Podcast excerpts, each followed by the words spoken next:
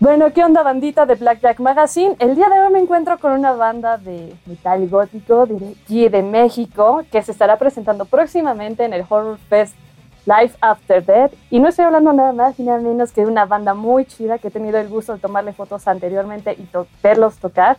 Ellos son Sever the Light, y bueno, un, dato muy padre de esta banda que me gustó bastante es que está liderada por una mujer vocalista llamada Pamela Boscos. Y bueno, espero neta dense la oportunidad de escucharlos porque traen una propuesta musical bastante interesante y mejor que ellos nos cuenten qué va su proyecto y para empezar, cómo se encuentran el día de hoy.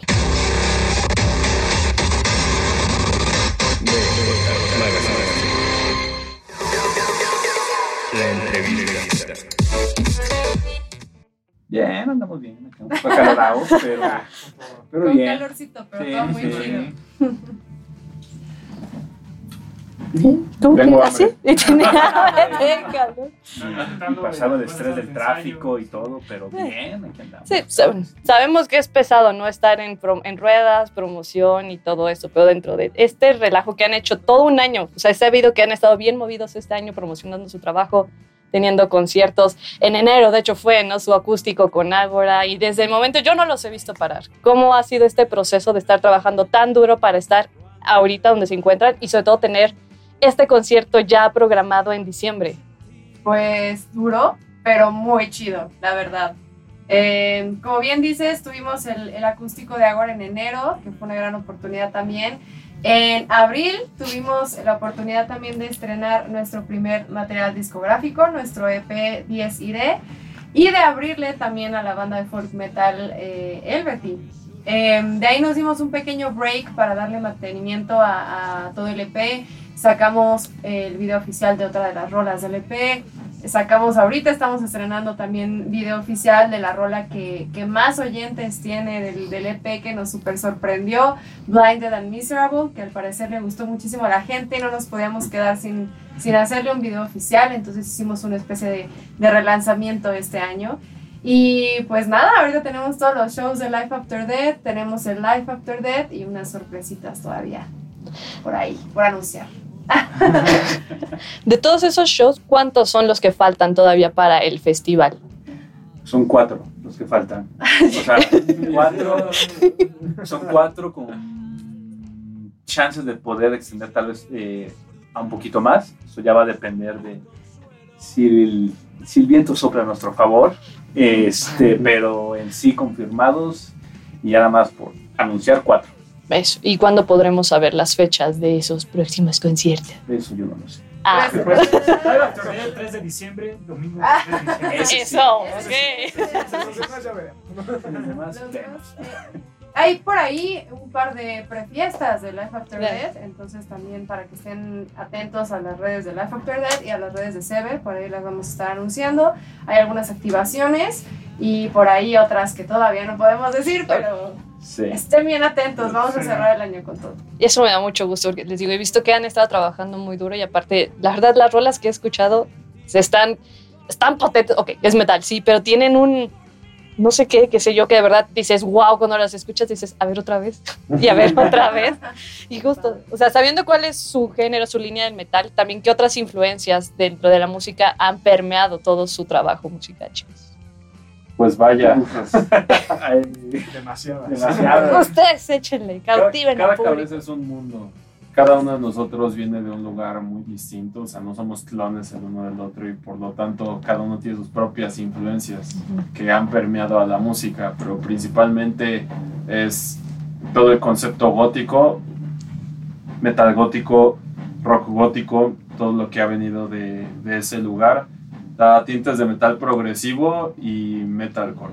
Eso, eso es lo que nosotros más tenemos. Principalmente, ¿no? Y digo, yo creo que al final del día también va dependiendo un poco si hay gustos externos que alimentan esto y tal vez hablando de una canción muy particular que es Dark Desire. Mm. eh, la verdad, cuando lo tocamos en acústico la primera vez fue como de, porque esto suena flamenco, ¿no? Sí. Este, muy fuerte. Sí, no, y ya después, eh, cuando se checó como que la armonía, la estructura y todas las cosas más musicales técnicas, fue como de, ah, pues por esto, por esto, por esto, y fue como de, bueno, pues, pues es un acústico que suena así, ¿no? Que suene a, a flamenco, que suene español y demás, entonces, este, sí creo que puede haber por ahí pequeños tintes de algunos otros géneros que también permean en estas composiciones. ¿Y qué opinan de que toda su música esté permeada de tantas cosas y de repente llevarse esas sorpresas de, porque suena español, tío? Pues yo creo que es lo chido, ¿no? De una propuesta, que, que sea algo innovador, que sea algo fresco, que se permita explorar, ¿no? Algo que tenemos mucho nosotros es que queremos como atraer tanto a chicos como a grandes, como a metaleros, como no metaleros. Entonces tratamos de hacer algo digerible, pero también hacer algo que tenga todo este poder estos guturales, estos breakdowns, ¿no? Entonces, em, pues nada, así es como lo hemos alimentado. Sí, yo creo que, pues como dice Leo, cada uno le va metiendo las canciones pues un poco del trasfondo que tiene, de las influencias que tiene. Eh, entonces yo creo que es lo que enriquece a la música este, en gran medida, ¿no? Que tenga la esencia de todos nosotros, ya sea en una composición nueva o ya sea simplemente poniendo una línea de batería, una, un riff de guitarra diferente, algún arreglo musical, yo creo que eso va alimentando un montón la música.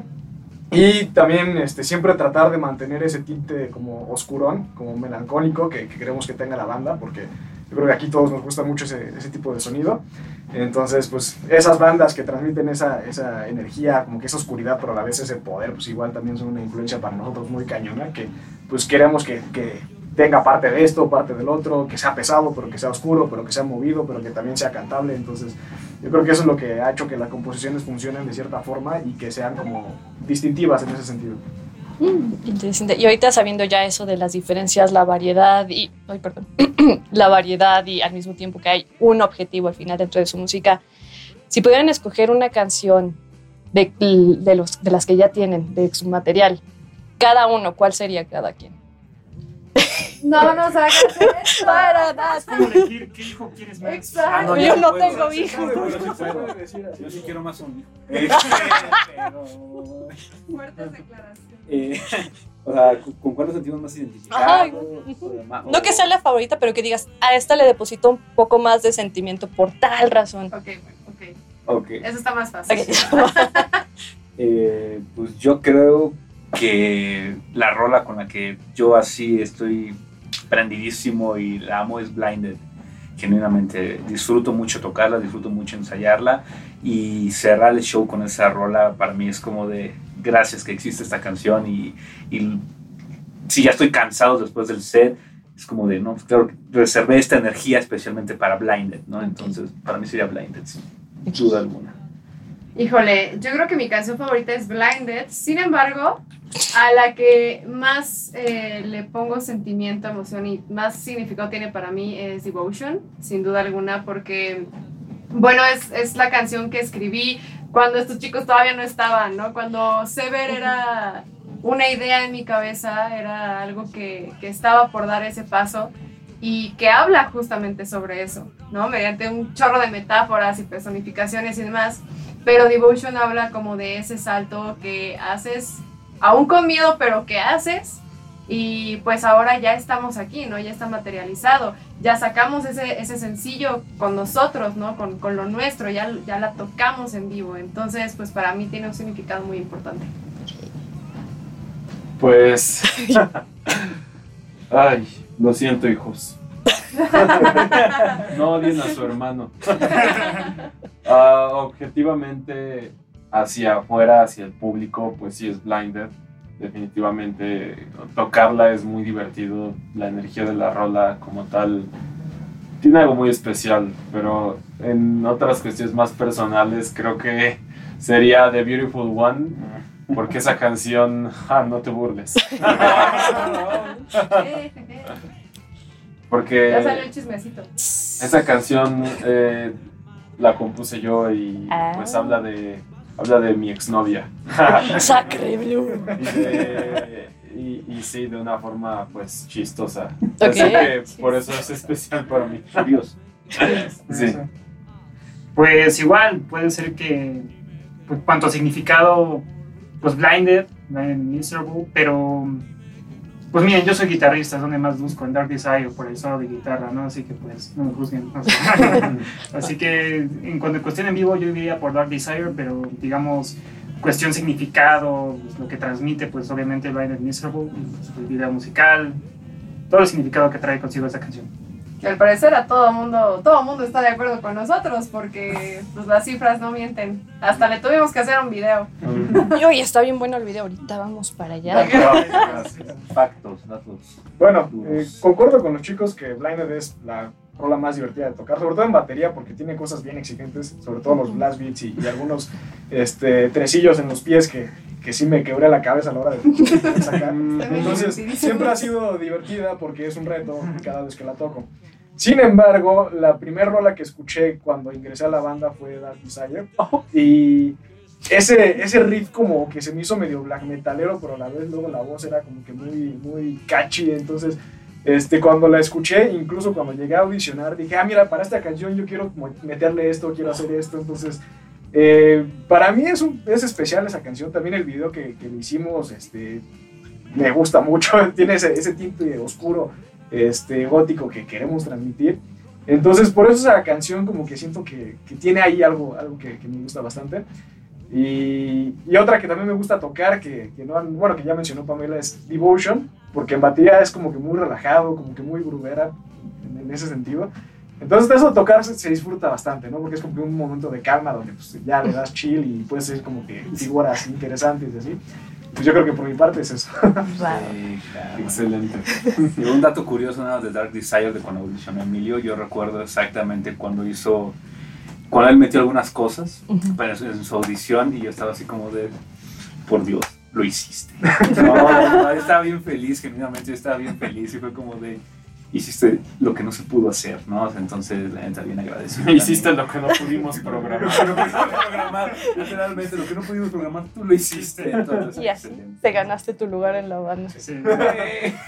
Y no sé, ya se puso triste porque nadie la mencionó, pero también la queremos mucho. Eso. Ah, es especial porque, híjole, esa canción siento que es la que suena más como progresiva de todas las que tenemos. Sí. O sea, en cuestión musical y. Pues no sé, también está No, catchy. No, y yo está también, yo también la quiero mucho. Y ¿no? la temática también está fuerte, Sí. ¿no? Es una canción que habla de, de esta desesperación que sentíamos con la cuestión de la guerra, ¿no? Y Oh, sí. pues, escúchenla. No, es- esa es la única que no salió como sencillo también, pero salió con el EP. Y ahí está. Échenle una orejeadita. Eso, eso es la- esa es la idea, que vayan mostrando, mencionando sus canciones para que quienes no los conozcan digan, ok, voy a empezar por aquí, y ya después se vayan relacionando más y más con su trabajo. Y ahorita, dijiste algo bien padre, que bueno, que me gustó, que dijiste de, esta canción la compuse cuando tenía miedo de hacer el salto, de, de seguir con esto, y tú también lo comentaste, de hecho, el día de la rueda de prensa de Life After Death, que ha sido un trabajo muy duro, que te lanzaste, se han lanzado todos, ¿no? A final de cuentas, era un proyecto que sabemos que, si bien hay apoyo en música, en México no es tanto, inclusive hablando ya más en el tema de metal. También le comentaste que pues es necesario que se vea que hay el apoyo, porque hay un montón de talento. O sea, tengo cinco personas aquí increíbles enfrente de mí, aparte súper chidos también, que están haciendo un trabajo por su cuenta. Entonces, justo eso, ¿cómo sientes, principalmente tú sabiendo que estás desde, bueno, ustedes están desde cero, y ustedes que han estado acompañando y también siendo parte de este proyecto y creando de, literal, de verlo desde chiquito hasta ahora que tienen ya un montón de eventos programados para cerrar súper fuerte este año? Híjole, pues se siente súper chido.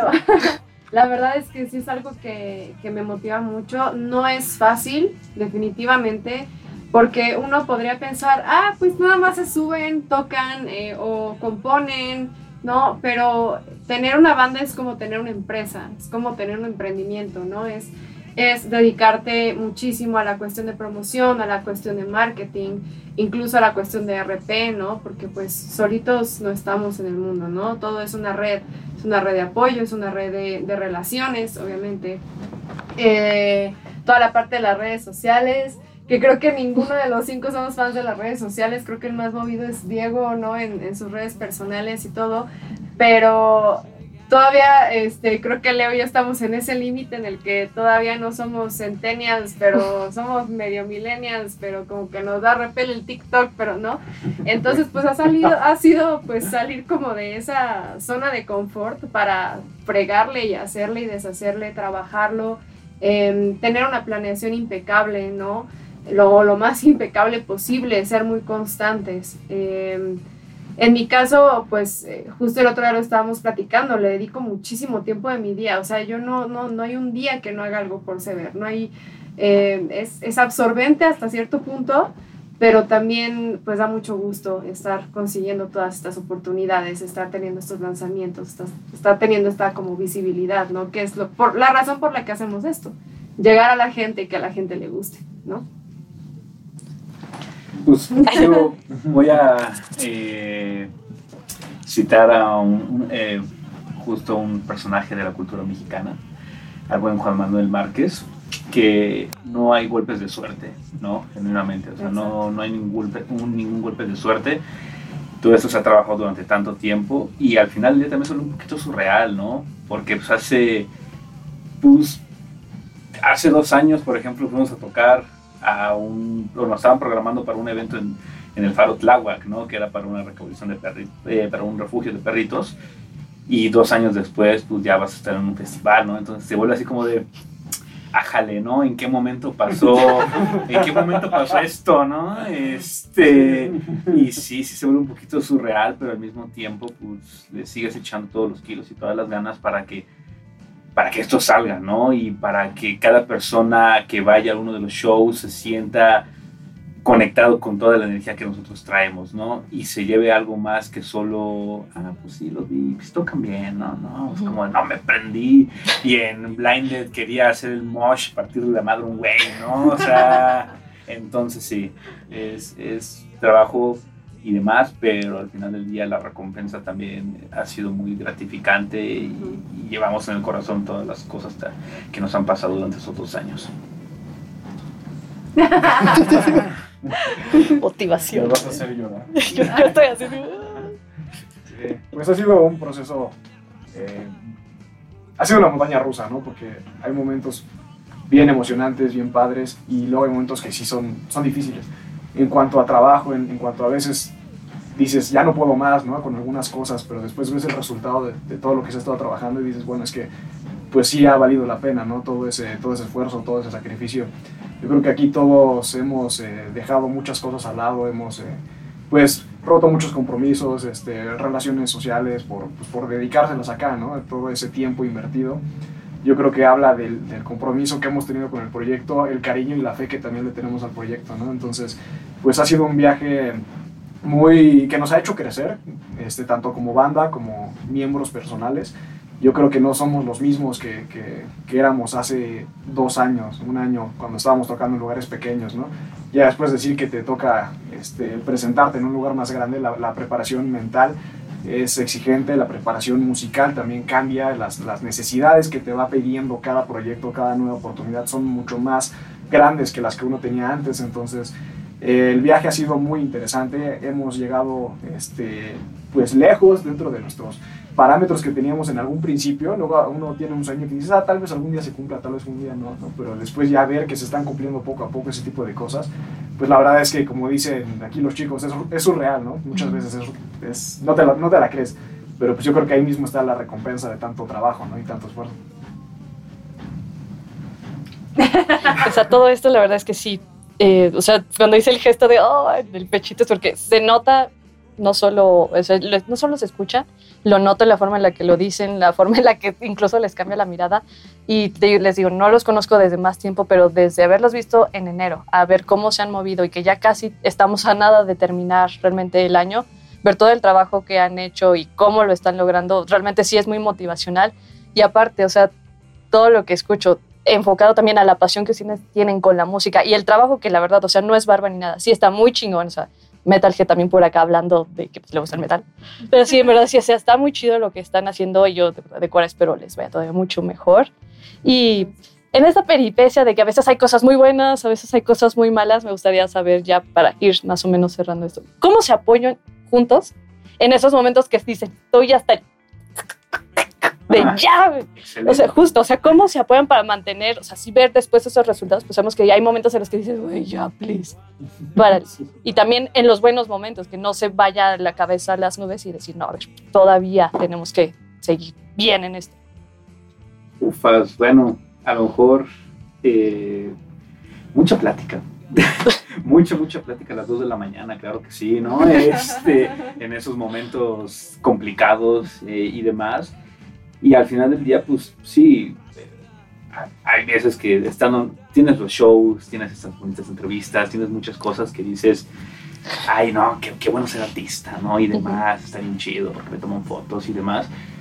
Pero ya después, o sea, al final del día es como de, bueno, sigo siendo una persona que tiene ciertos sentimientos, sensibilidades y demás, y hay que apoyarlo de la mejor manera, ¿no? Porque pues, todos pasamos por momentos muy complicados y al final del día, pues sí, estamos en esas cosas muy chidas que benefician también al grupo y a la exposición del grupo, pero también necesito que estemos bien mentalmente y, y lo que me tengas que contar, cuéntamelo, ¿no? Y no voy a ser eh, como de, ah, échale ganas, mijo, ¿no? No, o sea, este, tómate un vive 100. No, o sea, y viva el 100. No, no, no. Este, no, Patrocínanos, patrocina, por ¿no? favor. Este, no, es como de, a ver, Leo, ¿qué pasa? ¿no? A ver, Diego, a ver, Pam, a ver, Emilio, ¿no? Y estar ahí, ¿no? Siempre en esta constante comunicación para que sigamos, ¿no?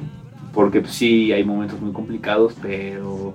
Y se vale llorar y se vale hacer todo, pero ya después también, incluso se vale recordar, recordarnos a nuestra madre, pero después de eso es como de, bueno, está bien, ahora, ¿qué vamos a hacer para para solucionarlo, para mejorar, para seguir adelante y que esto también siga, ¿no? Entonces sí, sí, es un poco rudo, pero de que se hace, se hace, por el bien de todos. Bueno, chicos, ¿algo más que quieran comentar? O, por ejemplo, sabiendo que Live es de sus últimos eventos del año, si no es que el último, si doy mala información, corríjanme. Ya más o menos sabiendo cómo es su energía en el escenario, ¿alguna sorpresa, algún punch distinto, algún something, algo bizarro que podamos ver ese día en esa presentación?